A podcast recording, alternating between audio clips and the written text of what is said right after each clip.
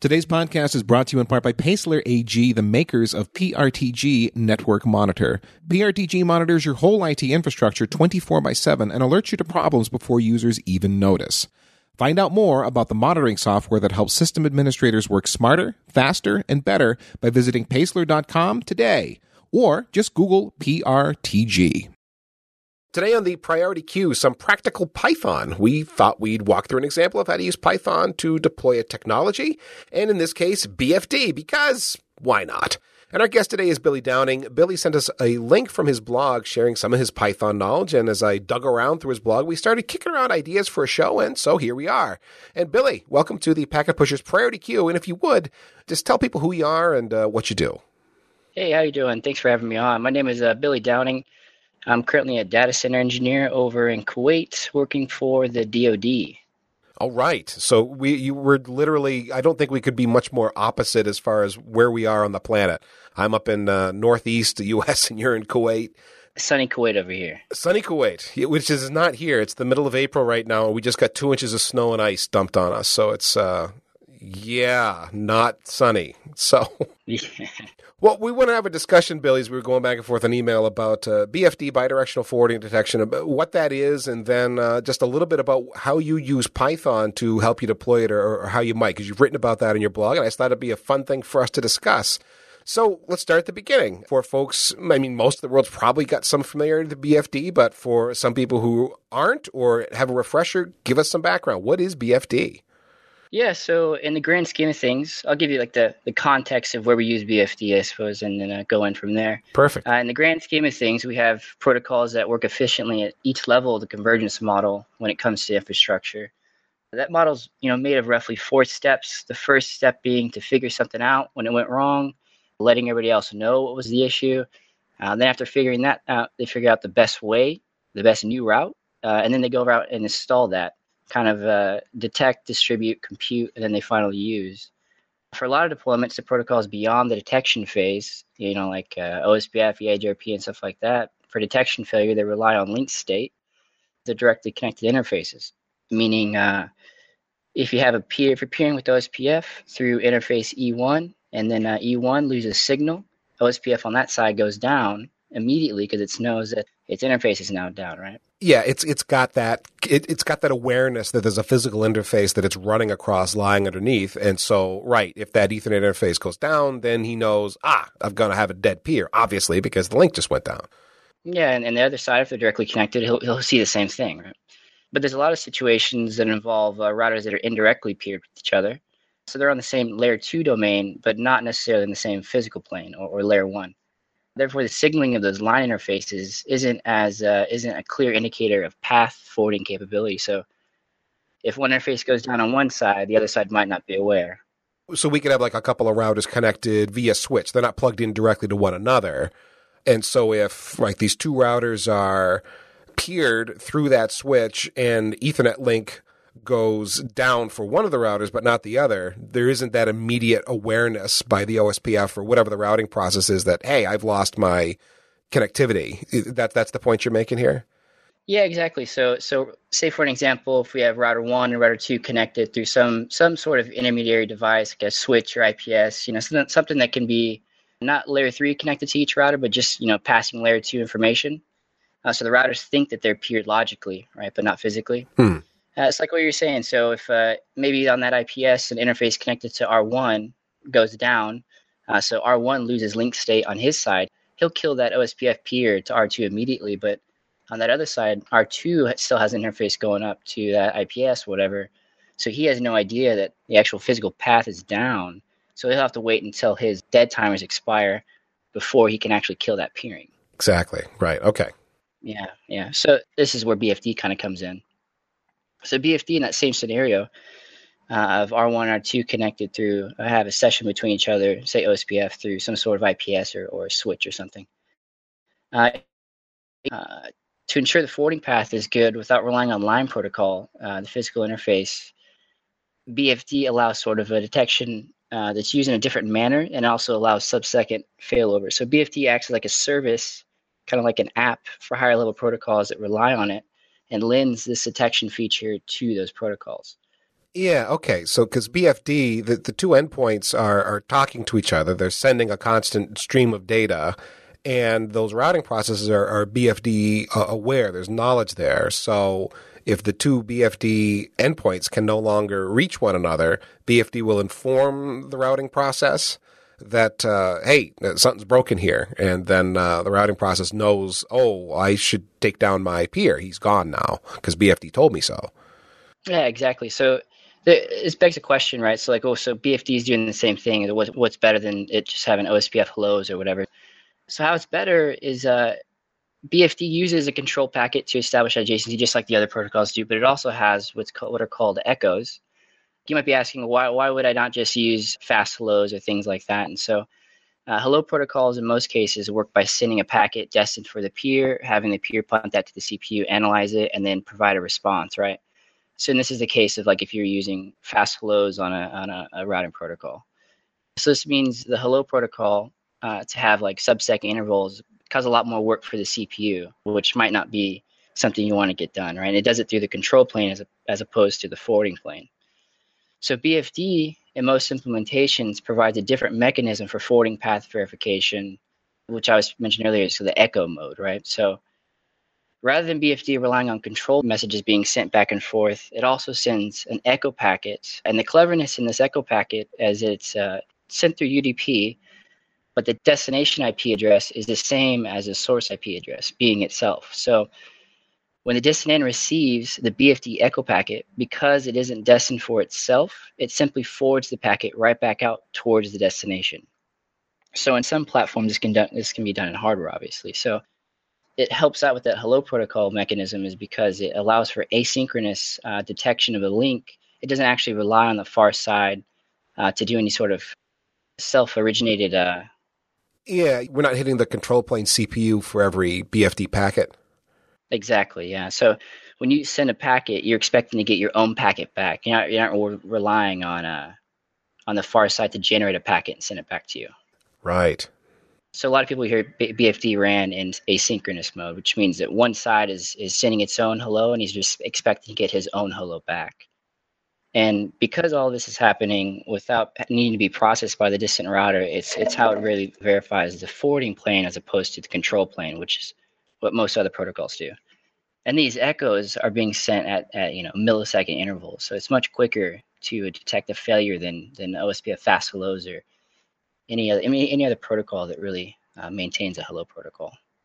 Yeah, and, and again, not because they're not control packets, that, that super fast capability uh, in async mode you're getting because when the packet's hitting the remote side, it's just getting flipped right back around in the data plane. Oh, I got to forward this right back to you know, this particular I P address. Yeah.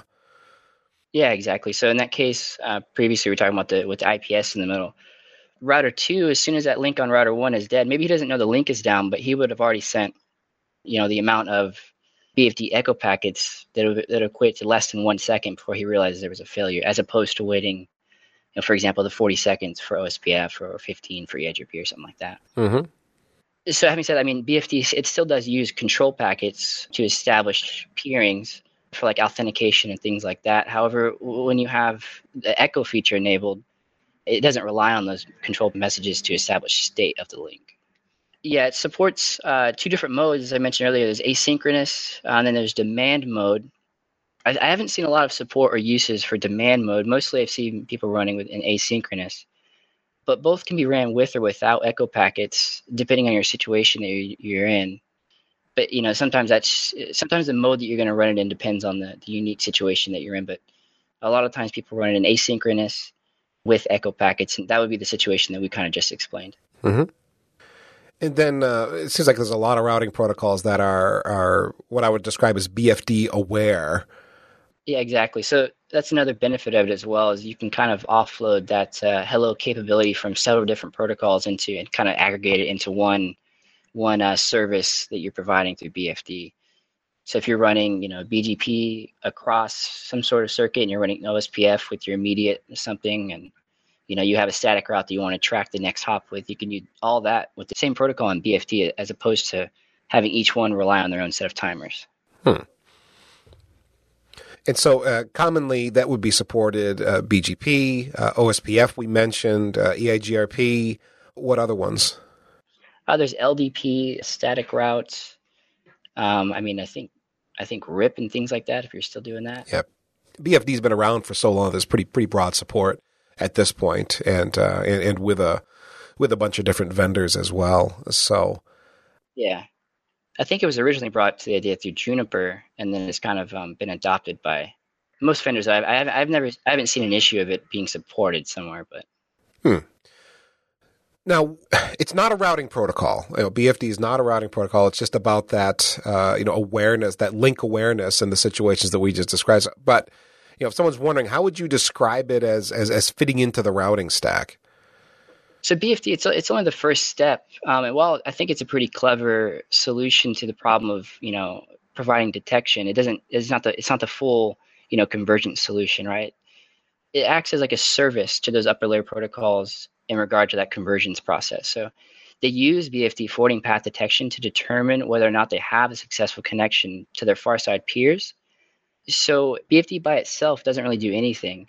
Uh, if you configure a B F D session on each side without registering it to an actual upper layer protocol, it doesn't do anything. It, it won't even show an established adjacency on most, on a lot of platforms. It'll just say that it's running, but it won't say that it has a, a successful peer unless you actually register it for a protocol, because it It uses the information of that protocol to actually establish a, a peering to the other side. So when you register it with O S P F, it uses the information for the O S P F uh, interface and the other side to to create that session that it monitors. Yeah. Uh, again, as you pointed out, unless you actually register it, it's not especially valuable, and and it's it's not it's not a routing protocol. It's all about that faster convergence. Although it is not the thing that is performing the convergence, it's just notifying O S P F, let's say, hey, you've got a link down. I can't talk to the neighbor anymore. You need to tear that session down, which leads to faster convergence, but it's up to O S P F to react to that notification from B F D and then complete the convergence process. Yeah, exactly. So it's it's it's kind of like if you if you have if you're running E I G R P and you have, you know, quite a large uh, you know, you get in a situation where you can potentially get stuck inactive or something like that. You have a large query domain. It, B F D is not going to help with that. It'll help it realize that it's down quicker, but it's not going to help it actually converge beyond the detection point faster. Exactly. Exactly. Okay. So if I'm, uh, well, maybe I'm considering using B F D, who who do you think is a good candidate to leverage B F D in their networks? And, and maybe do you think there's someone who isn't a good candidate for it? I think it's just very a clever protocol in a sense that it has a, a very specific solution in mind, and it does a pretty good job at, at, at fixing that. So it's useful in several situations, supporting both single hop and multi-hop, which we haven't really talked about too much. Um, and I'm saying like multi-hop and single hop, where the hops are just literally I P hops. Uh, so the single hop is what we've gone over mostly so far. It's a typical scenario of devices on the same layer two domain, uh, but not the layer one segment. So that's where, if you're in a situation such as that, that you require you know, something like a uh, a router to a switch to another router that you require an adjacency through, B F D can definitely be utilized there pretty pretty efficiently without without any uh, any afterthought, I suppose. Yeah, and that's a that's got to be a really common scenario. From almost everyone can identify with that. You're going through, as you put it, uh, the same layer two segment, but you know maybe multiple layer one segments. That would still be considered uh, a single hop away as far as L three is concerned. And where B F D, I imagine that was the first use case ever. But then, uh, but then you said there's multi-hop as well. Yes, yeah, so multi-hop B F D uh, is used to provide failure detection across some sort of underlay that you perhaps maybe you don't have any insight within, right? So you have uh, this can happen if you're peering maybe E B G P to your far side across some sort of provider network, but you're not using any tunneling. You're just doing a E B G P peer multi-hop straight across. So sometimes you know an issue could happen within that provider network that causes either intermittent traffic loss just enough to where your P G P or your B G P peer stays up, or total traffic loss, but then you have to wait, you know, perhaps you have pretty extended timers on that on that B G P peer. And depending on what you're learning from that far side, it can be pretty detrimental to have, you know, a connection down or intermittent for that long. So what you can do with B F D, if you're in this scenario, you can go ahead and create maps, and you can register, you can create a map for B F D Uh, that kind of lets it know what's the far side I P address, what's the near side I P address. Uh, and then you register with uh, B G P just as you would with any other protocol. And now it's actually, uh, I don't, it, in most implementations, you can't use the echo feature on this, but you, it still uses the control packets to go across, like say that uh, M P L S circuit that you have from an I S P. It'll still verify that control plane uh, connectivity from e each E B G P peer much quicker than you could with uh, B G P. So in that scenario, you're not necessarily connected, uh, say, directly through a switch. You're connected directly through some sort of underlay. But you could still use B F D multi-hop in that situation to provide the same or similar benefits. Hmm. And so really then, about anybody that's running routing in whatever scenario could leverage B F D, assuming it's supported. Uh, it's not a particularly risky thing to do. It's a mature and pretty well-known and well-understood technology. I is there any scenario where maybe you wouldn't bother with B F D at all?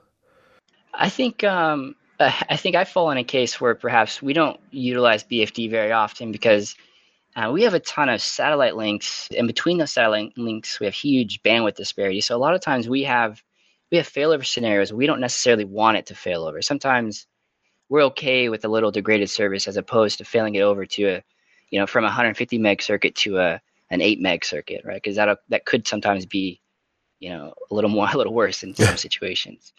So in that design, and with satellite links, you know, you have crazy latency. So a lot of times with our links, because it's so latent anyways, uh, B F D is a little too aggressive uh, in our situation. So for us, uh, in this particular case, a lot of times um, fast hellos provide a little more realistic failover because, you know, if you have a satellite link that already has almost, you know, seven hundred millisecond delay anyways, B F D's highest, you know, the lowest it can go as far as detection is usually echoes sent at, you know, one second is the highest I think it goes, something like that. I mean, we'd be getting failover pretty consistently, and it might cause a lot of churn in our underlay. And we kind of we kind of found that uh, hellos do a pretty good job at, at discovering our failures, so B F D might be a little too aggressive in our case. Yeah, well, yeah, I, I get that, where, um, as you put it, highly latent links, where the bandwidth is there, but occasionally it's going to perform oddly or, or not optimally, you know, satellite links. And I, yeah, I get it. That makes uh, makes good sense. Now, you know, we've been saying, or at least I was saying, that B F D pretty well mature and standardized. Uh, do you have any comment on multi-vendor B F D, like a Cisco box to a Juniper box or anything like that? Have you ever had to do that? Does that work okay? Or any thoughts there? Well, I mean, it's completely standardized. And like I said, I think it was, uh, don't quote me, but I'm fairly positive it was Juniper that originally brought it up as far as a need. And I've never seen an implementation or done an implementation with it between two different vendors.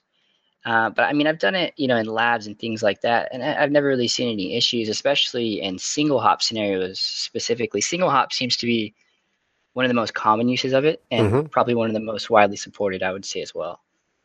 I mean, most recently, just to, just to mess around with it, you know, after I kind of started digging back into it a little bit, doing a lab between even something like a i O S X E and a Cumulus box, I didn't see any issues with it.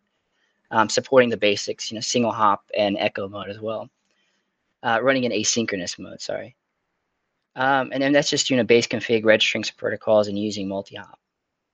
It also was able to get it to work through E B G P and multi-hop, as well as O S P F virtual links, which is which is another use case that we kind of, we, I didn't get to mention earlier, the O S P F virtual links for that multi-hop map.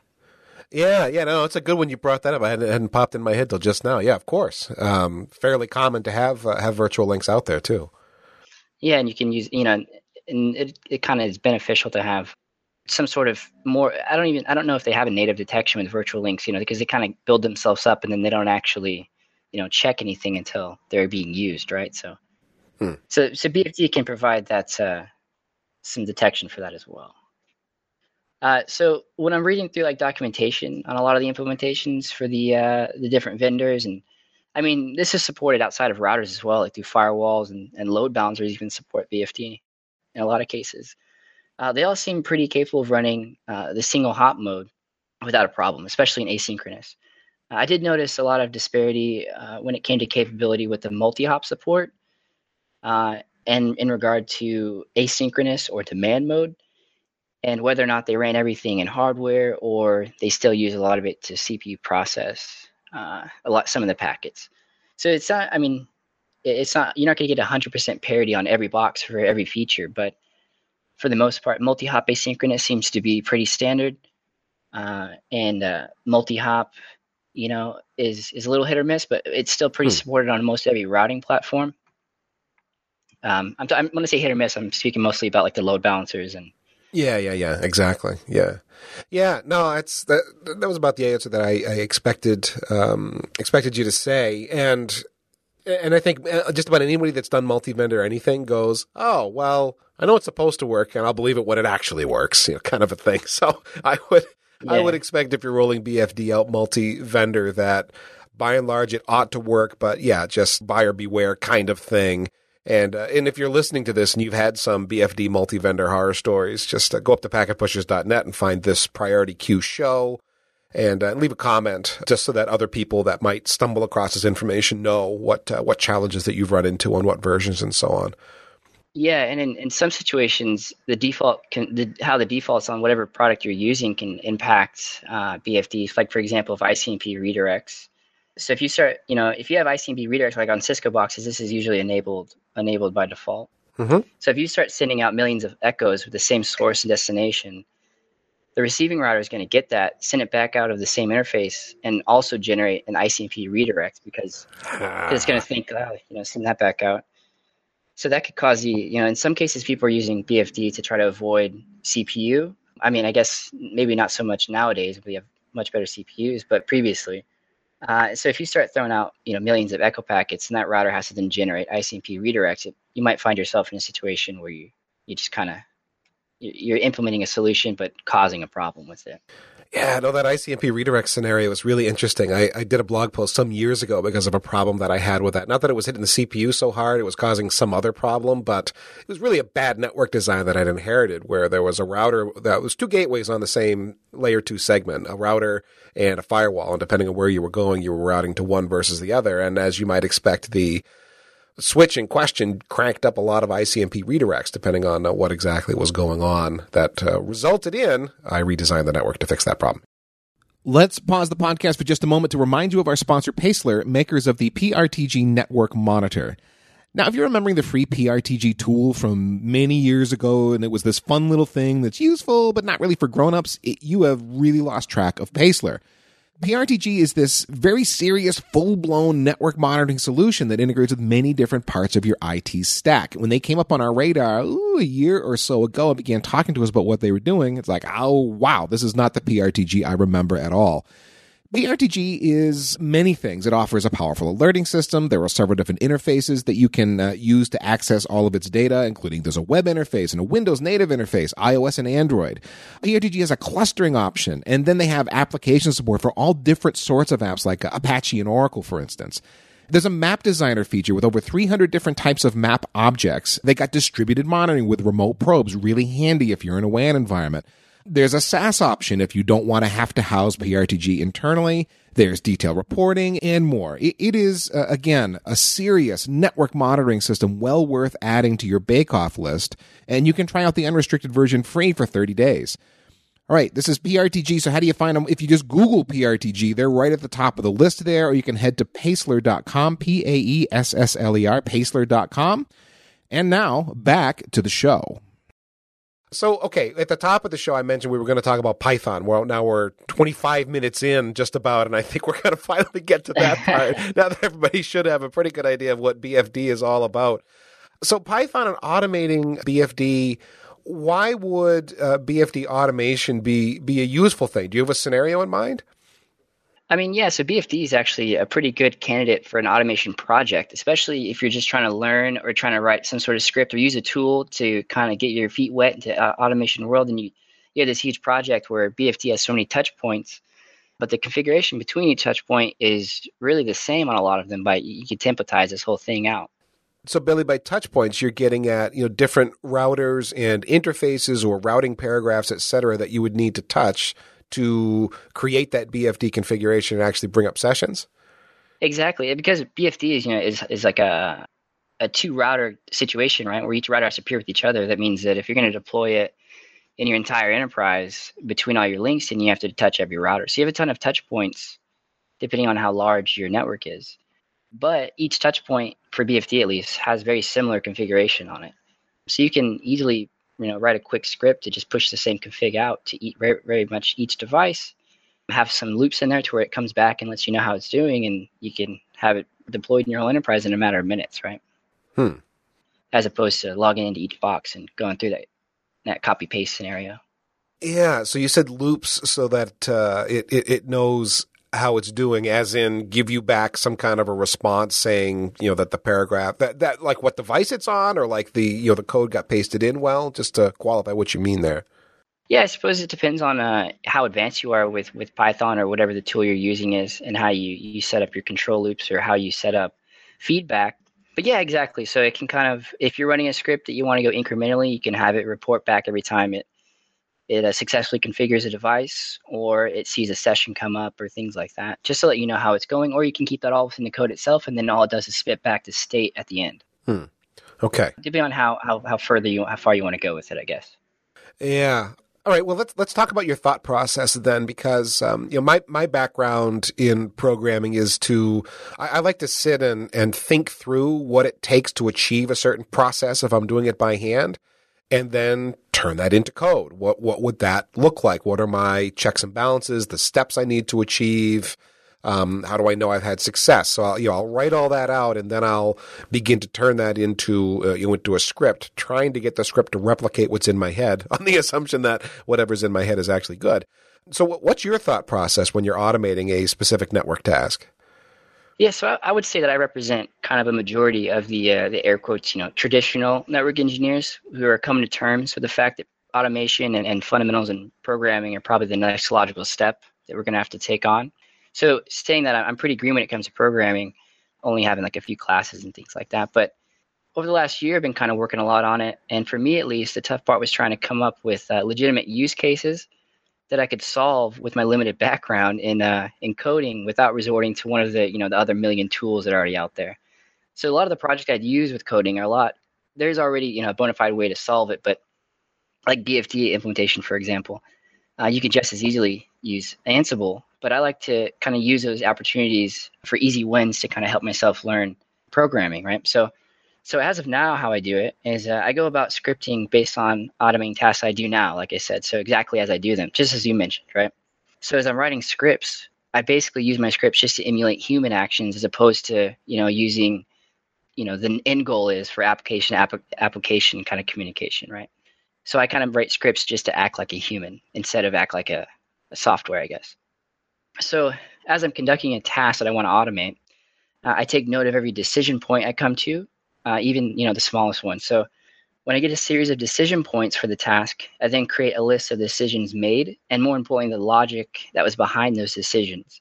So what are the outside influences that brought me to each decision as I made? So, you know, like uh, what device do I log into?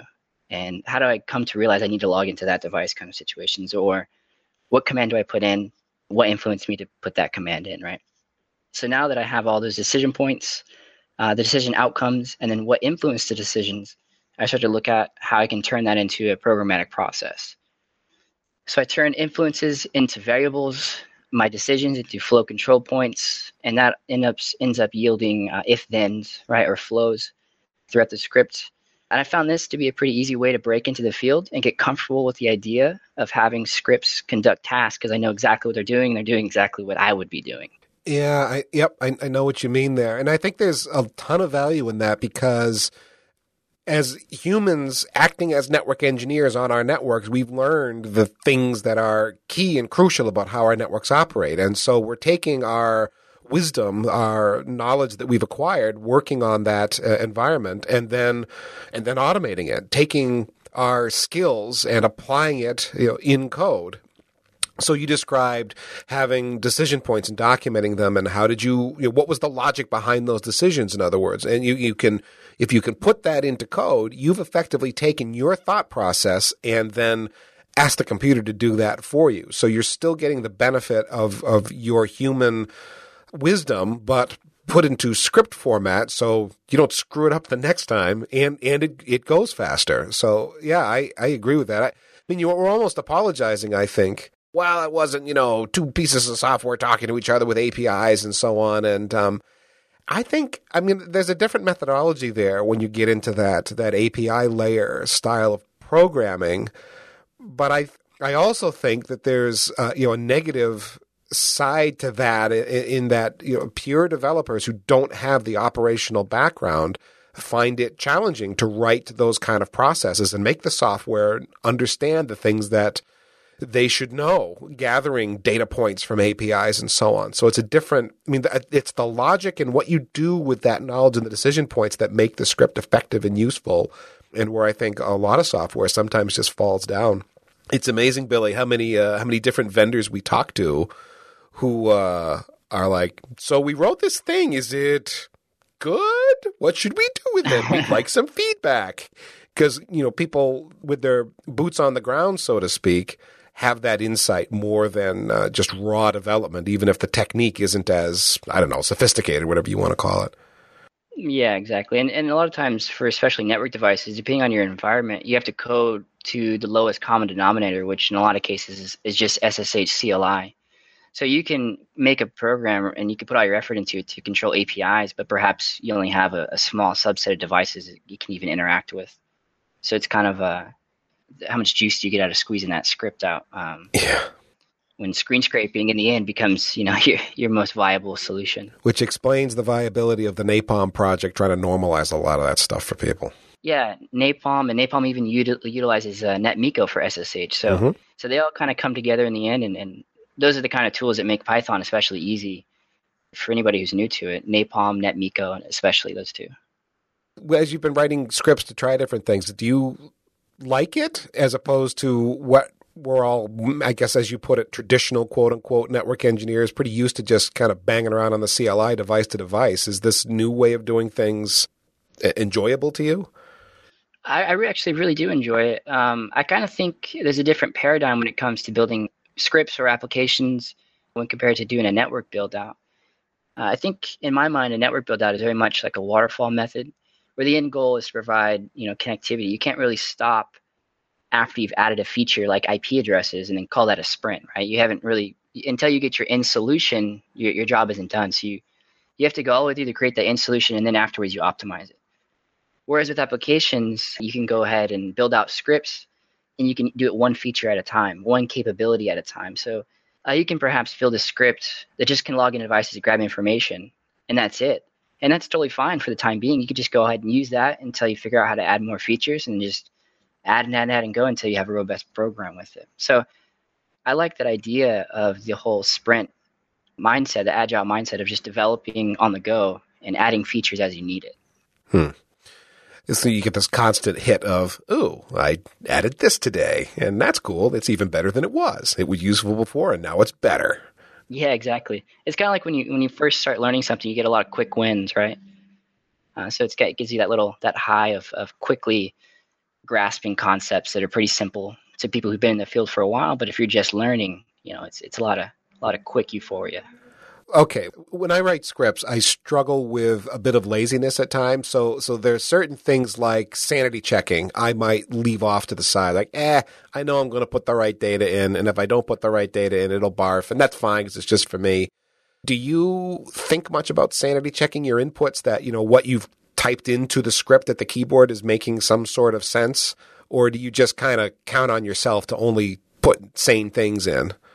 Yeah, so I've I mean I've written uh, two two scripts that I've actually used. I hadn't really given to other people to use, so it does. It also, you know, I I, I kind of get the laziness there. Is I I know what I have to input, but with the intention. Uh, one of them was, you know, like a G U I based thing, right? Just with Tkinter, just to mess around, using a Python library for Tkinter, Tkinter, however you say it. And on that one, I I kind of stuck a user in to only being able to put in checkboxes, right? So you can control what the user puts in, and they don't have many free writing opportunities. And in the other one, where like the C L I-based thing, uh, I usually would just put in a try statement and have, if the, if you put in any input that the script doesn't recognize or isn't looking for a specific format, it'll just spit back like a, uh, you know, incorrect kind of situation, but not very descriptive, because like you said, a lot of laziness comes into play when you're trying to get a, a specific task done, you know? Yeah, you want to have fun with the script. You don't want it to be homework. Yeah, I don't want to. I don't want to try to think of the million different ways that someone can input you know, the word iOS, right? But, but but in fairness, there is a distinction between writing a script for yourself, I guess, and then writing a script that maybe a, a broad number of people would use, or or someone who's maybe not a network engineer, but you need them to use this script to accomplish something because they're on the operations team and that's part of what they do. I mean, so do you do you kind of see that with your scripts where coding for yourself is is different from coding for somebody else? Yeah, I definitely, I definitely think it's a very different thing. I think when I'm writing a script for myself, I kind of just do the bare bones. So I'm basically just trying to get it done, get the get the end result, and uh, as as little, not detail, but as little sanity checking, like we talked about, as I can put into it. When I'm writing a script, and my intention would be to, for others to use it, I would put a much higher emphasis on how intuitive it can be. You know, so that I, I wouldn't want them to come back to me and have to ask as many questions, you know, for the for the background knowledge that I have, right? Anticipate the questions that they would ask, and then you know, write the script so that it's you know, pretty much predicted what they're going to need to know or what they might wonder about, and clear those things up right out of the gate. So exactly, so that they're not coming back to you going, "I, I don't get it, man. Help me." Yeah, exactly. So you have to anticipate what, how other people might might uh, interpret things. So if you have a script that has an input for For example, what operating system, you have to know, okay, so maybe they'll put it in all caps, maybe they'll capitalize the first letter, things like that that perhaps could can cause a, a hang up in your script. Well, okay, so let's let's kind of put a bow on this thing here. Um, we talked about B F D. We've talked now about Python and some fundamentals about how you construct a script. So let's put all this together. How, how would you go about tackling a B F D deployment with Python? Yeah, so I would use the same methodology that we spoke about earlier, in that I would go first and define the scope of what I was trying to get done, you know, just exactly so I know what the goal of everything is, uh, and then go through every decision point to reach our end state. So in this case, our scope is, for example, offloading uh, forwarding plane detection from, say, O S P F to B F D and all of our links. So our end state would look like a few B F D sessions created and with all of our protocols all registered, right? So that's the end state that we're looking for. So decision points come from uh, from literally every point of the deployment. So if I were to go into it manually, uh, what would I be doing, essentially, and grabbing all those points? Then after getting all those points written down, I would determine what sort of approach uh, what the actual script would take. In this case, we'll be using Python, right? Uh, and then base base that uh, scope, decision points, and my end state on what sort of, how I would start writing the Python. For example, like what libraries would I use? Uh, like I mentioned earlier, a lot of times the common denominator for accessing devices through S S H, C L I, uh, and a few libraries exist. Uh, as we kind of briefly went over, like Napalm is a great library if you have a multi-vendor environment and you're trying to normalize your configurations to go in those, so you don't have to manually paste in C L I for each, or manually paste in uh, vendor-specific syntax for logging into each device. Um, another library that's pretty useful is called NetMiko by uh, Kirk Byers. And that's another uh, really useful one to facilitate those S S H connections and normalize how your script can actually log into a device and input commands. Yeah, Kirk's been on the show before. So if you've never heard of Kirk Byers, you can dig through the Packet Pushers library, do a search, and you'll find uh, an interview that we did with Kirk uh, a while back. And I think we talked some NetMiko.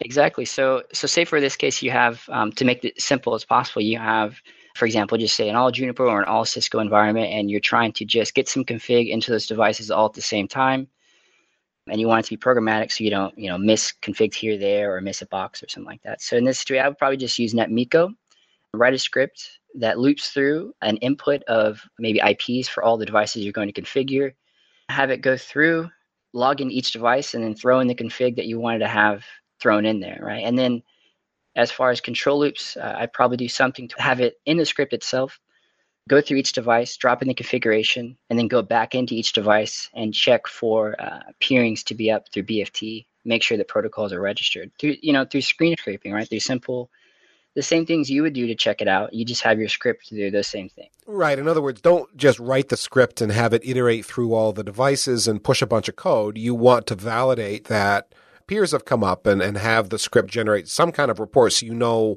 when it's when the script's done its job, what, what the results are. As you said, just like you would as an engineer. You don't just paste code and walk away. You validate that everything's working as you expect.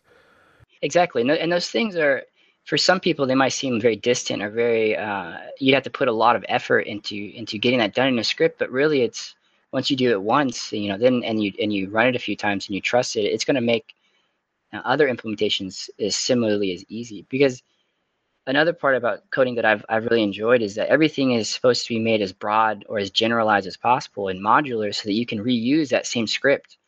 So that same script you're using to deploy B F D, you know, maybe you have a new device coming online, you want to deploy O S P F or whatever configurations you want to that one, you can use the same script and just add in, uh, maybe have different modules for different control loops that you want to check up on. Oh, I'm I'm a big believer in reusing code. And to be fair, I'll use someone else's code. If I can find someone who's done this, maybe I don't, you know, maybe I don't need to rewrite it all from scratch. Maybe I want to because I want the learning experience.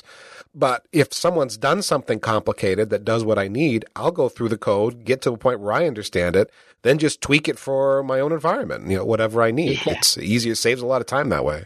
I'm not trying to be a hero in the in the programming world. I'm trying to just get stuff done, right? That's right. That's right. I think you guys had an individual on your show previously who he had a script that he was mentioning that went through and got all the I P addresses and put them into Infoblox to have D N S resolution for his devices. And that was exactly an issue that I was having. So I went and found it and, you know, and ran that guy, and it worked out perfectly. Yeah. Yeah. GitHub is great. People's blogs are great and, and so on for all of that. Yeah. Exactly.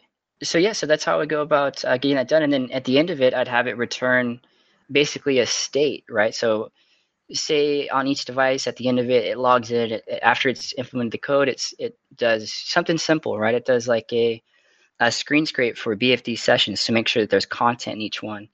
And then if if there's con- if B F D templates exist, if there's content in the registration, and then it can return a true, right? And if not, it'll return false. Uh, and then I'll have to go and, and you know, maybe manually intervene or or even go beyond that and, and script more until it actually fixes the issue. Now, this is where screen scraping for status kind of sucks, uh, but but it is in a lot of cases the, the simplest way to get something done at this point. But man, this is where I am very hopeful for A P Is as they continue to be supported by vendors and mature. Getting back that structured data is going to be so nice. So like you like you were just talking about, you know, do I see anything in my B F D session state? Kind of a, a big, ugly true or false, as opposed to running a specific A P I call that can give you back uh, a list of B F D peers, iterating through them in a structured data kind of way and knowing conclusively that you got the peers stood up that you expected to or did not. That's that's the where I'm really looking forward to A P Is continuing to to grow. I mean, there's some out there, right? But it's just, as you said, it varies from vendor to vendor, what they do, how they work, what kind of data you can get out of it. All is variable, and so sometimes just using like a, a net, Napalm or and, and NetMiko is just the easiest way to get things done at times. Yeah, I think it's like every time I really it's, it's Napalm and NetMiko give you that quick win, right? They give you the confidence to kind of go on beyond that, and then. And then you can start looking into, you know, what the development looks like for NetConf, for RestConf, and, and things like that. And a lot of rest, RESTful A P Is through H T T P. So I think it's definitely it's definitely becoming a requirement uh, in the industry, at least. But but there's still all those those companies have the, the five to seven year plans. So they still have those devices that don't just don't support those things right now. So right, exactly, exactly. Well, Billy Downing, this has been a great conversation. We've been going back and forth on email for a while, and uh, this is this has been great. You know, we we kicked around ideas. Uh, would you tell people how they can find you on the internet, uh, your blog, Twitter, anything like that you'd like to share? Yeah. So again, like my name is Billy Downing. Um, you can find me on my I, I blog not frequently, but sometimes at uh, network tech study dot com, and you can find me on LinkedIn. Uh, most likely, I'll probably be there most of the time. Yeah, network tech study dot com. Um, that was the you know a link that you'd sent to us, and I started digging around. There's and right, you, it's not like you're posting every day or anything, but there is some pretty deep and uh, well researched and formatted articles there, including uh, some of the Python work you've done with some code examples and uh, and so on. So, network tech study dot com. Go check out Billy's blog. That would be great. And uh, I've been Ethan Banks, uh, your co-host. Most of you know me if you've been listening to the show. And you can find out all about me at packet pushers dot net. Just look at the host page. I'm listed there. Thanks for listening to Packet Pushers today. This has been the Priority Queue Show. You can find this and many more of our fine, free technical podcasts along with our community blog. And again, that's all at packet pushers dot net. We're on Twitter at Packet Pushers, and uh, you can follow us on LinkedIn. We're on Facebook, kinda. We're there, I think, still. Uh, and you can rate us on Apple Podcasts. That's a thing that you would manually have to do, like typing words in onto your phone or something, but that would be amazing if you would take a few minutes and do that. Rate the show, because it brings us up in Apple's magic algorithms and makes even more people aware that Packet Pushers exists. Last but not least, remember that too much networking would never be enough.